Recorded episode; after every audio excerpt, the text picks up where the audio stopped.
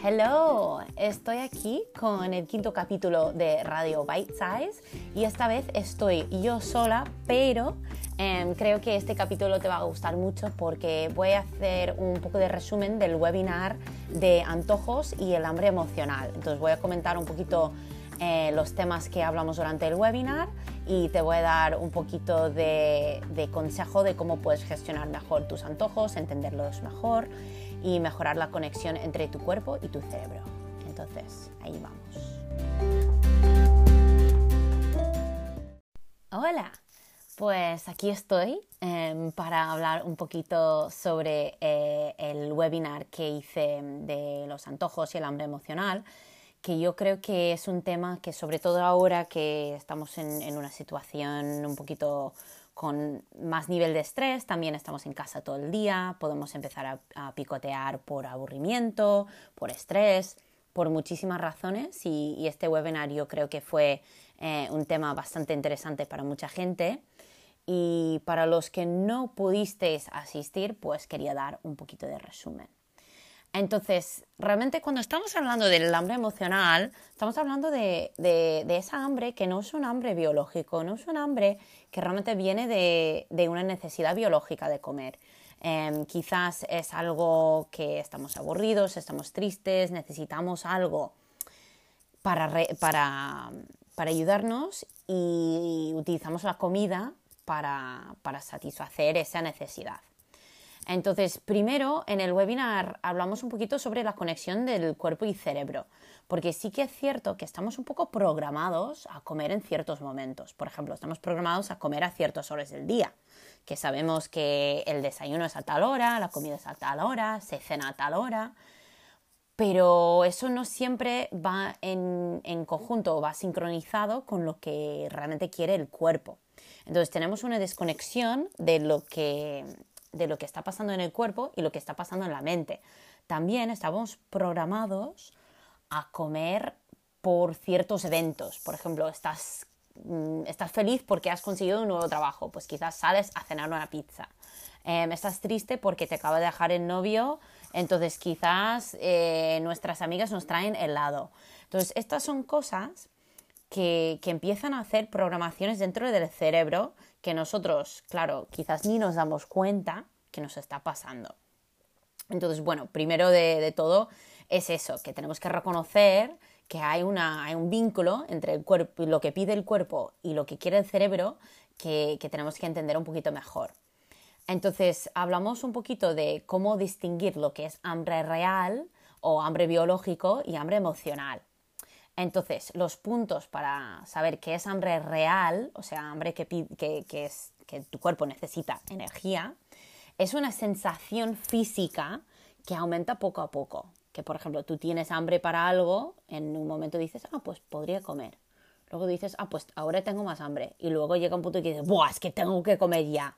Y eso va aumentando poco a poco, no te, no te viene de repente. Em, puede ser una sensación en el estómago, em, puede ser un, bajón de energía, puede ser que notas que tu cabeza te duele un poco si, si has pasado mucho tiempo sin comer. Lo más normal o, lo ideal es que aparezca unas horas después de una comida completa. Es decir, si nosotros estamos comiendo suficiente comida de calidad y estamos comiendo platos equilibrados, pues no deberíamos tener hambre biológico una hora después de la comida, por ejemplo y el hambre real no suele ser asociado con algún alimento en específico. Si tú tienes hambre, pues puede ser que tengas más antojo para una cosa o la otra, pero tú puedes satisfacer el hambre real con, comida, ¿vale? En cambio, el hambre emocional es una sensación que muchas veces nos pilla de golpe, nos pilla como un pensamiento que entra en la cabeza. Por ejemplo, piensas, quiero palomitas y luego quiero palomitas, quiero palomitas. Y es como una cosa repetitiva en la mente y es ganas normalmente para algún sabor o alimento en particular. Los más mm, comunes son cosas crujientes, cosas saladas, cosas dulces. Y, también el hambre emocional puede aparecer como reacción a ciertas tareas o emociones. Por ejemplo, tienes mucho papeleo para hacer en el trabajo, estás aburrida, te entran ganas de comer. Eh, estás triste, te sientes solo, eh, sientes piensas, bueno, si como un poco de chocolate me encontraré mejor unos ejemplos. Em, el hambre emocional normalmente si lo niegas no es una cosa que, se te pasa, no es como, ay, pues mira, no, no voy a comer palomitas ahora y, se te olvida. Normalmente te vuelve y te dice, oye, ¿y esas palomitas? Em, y tampoco tiene, el hambre emocional no tiene sensación corporal. Que eso es una cosa que muchas veces decimos, no es que mi cuerpo pide. No, amor, tu cabeza lo pide, tu cuerpo no, lo está, no te lo está pidiendo. El único, el único momento en que yo diría que los antojos están causados por hambre real o hambre biológico es cuando llevas mucho tiempo comiendo demasiada poca comida.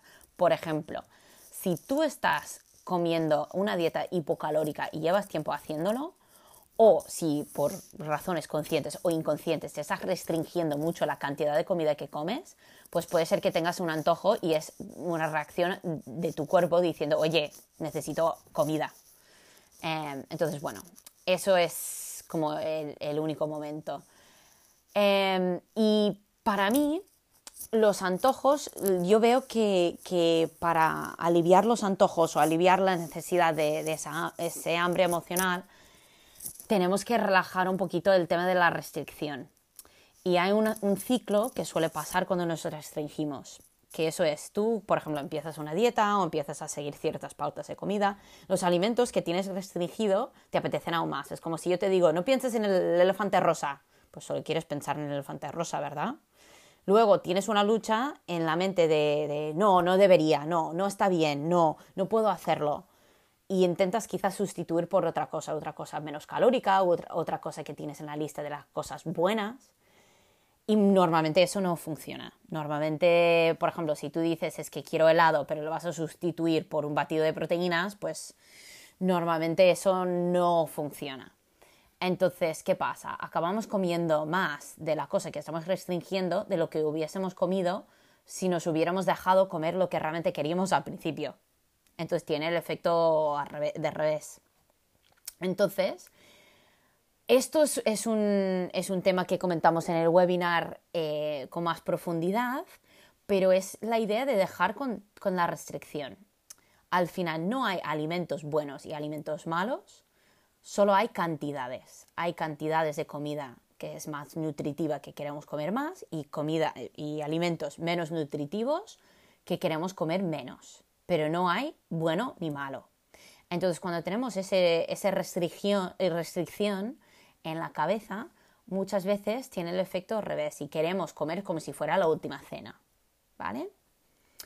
Luego, em, pasamos a algunas preguntas que podemos hacernos a nosotros mismos para, entender mejor las sensaciones del cuerpo y del cerebro. Entonces, em, un poco de introspección, y eso lo puedes hacer tú solo. Em, pregúntate, ¿cómo me encuentro físicamente después de comer un plato equilibrado? O sea, un plato que tenga proteína, carbohidrato saludable, verdura, grasa saludable. ¿Cómo te encuentras físicamente? Y luego, ¿cómo te encuentras físicamente después de comer una pizza entera o un helado gigante o un trozo de pastel? No mentalmente. Me da igual si te sientes culpable o no. Yo quiero saber físicamente. ¿Te da energía? ¿Te quita energía? ¿Te sientes pesado? ¿Cómo te sientes? Y luego pregúntate, ¿cuándo sueles tener más ganas para comer la pizza entera o el pastel o el helado gigante? ¿Es cuando estás bien, cuando necesitas algo? ¿Cuándo es? ¿Con qué está relacionado? Y también quiero que, te preguntes cómo es mi diálogo interno cuando como algo que siento que no debo. ¿Qué digo a mí mismo? Y estas preguntas te pueden ayudar a entender un poquito mejor cómo tú gestionas el hambre emocional y también las cosas que tú quieres incluir más en tu alimentación para ayudarte a sentir mejor físicamente y, y luego también mentalmente. Entonces, Vamos, para no hacer esto muy largo y para acabar un poquito en el resumen, em, vamos a hacer o vamos a, repasar tres preguntas de, que yo recomiendo hacer para empezar a reconocer si es hambre biológico o hambre eh, emocional y entender lo que realmente necesitas en el momento, ¿vale? Si es comida, si no es comida. Estas son preguntas, esto recomiendo practicarlo. Esto no lo aprendes de un día para otro, esto hay que practicarlo, ¿vale? Entonces, estas tres preguntas es, Uno, ¿tengo, ¿tengo hambre biológico o tengo sed? Digo sed porque muchas veces olvidamos un poquito de beber agua, sobre todo cuando estamos en casa o si estamos muy ocupados. Y eso se puede confundir un poquito con el hambre biológico. No quiero decir que si tú tienes realmente hambre biológico de beber en vez de comer, pero es una, es una cosa de tener en mente. Entonces, primera pregunta, ¿tengo hambre biológico o tengo sed? Segunda pregunta, de 1 al 10, ¿cómo me diría mi nivel de hambre? 1 es, no tengo nada de hambre, estoy llena.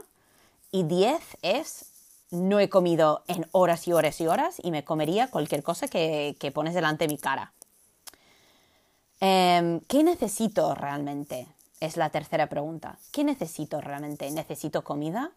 ¿Necesito un abrazo? ¿Necesito hablar con mis padres? ¿Necesito tener una conversación difícil con mi jefe? ¿Qué es lo que necesito realmente?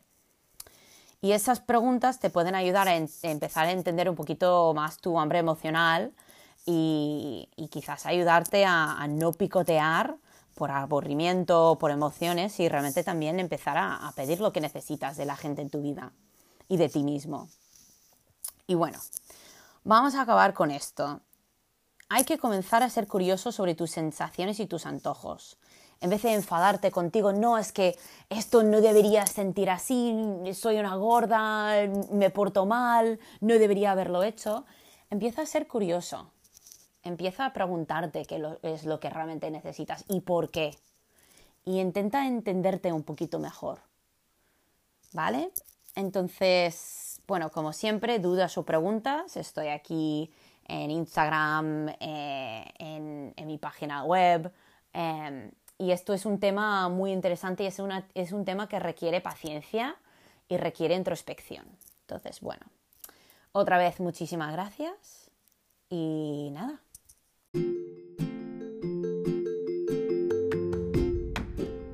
Muchísimas gracias por escuchar este podcast y espero que te haya ayudado en algo.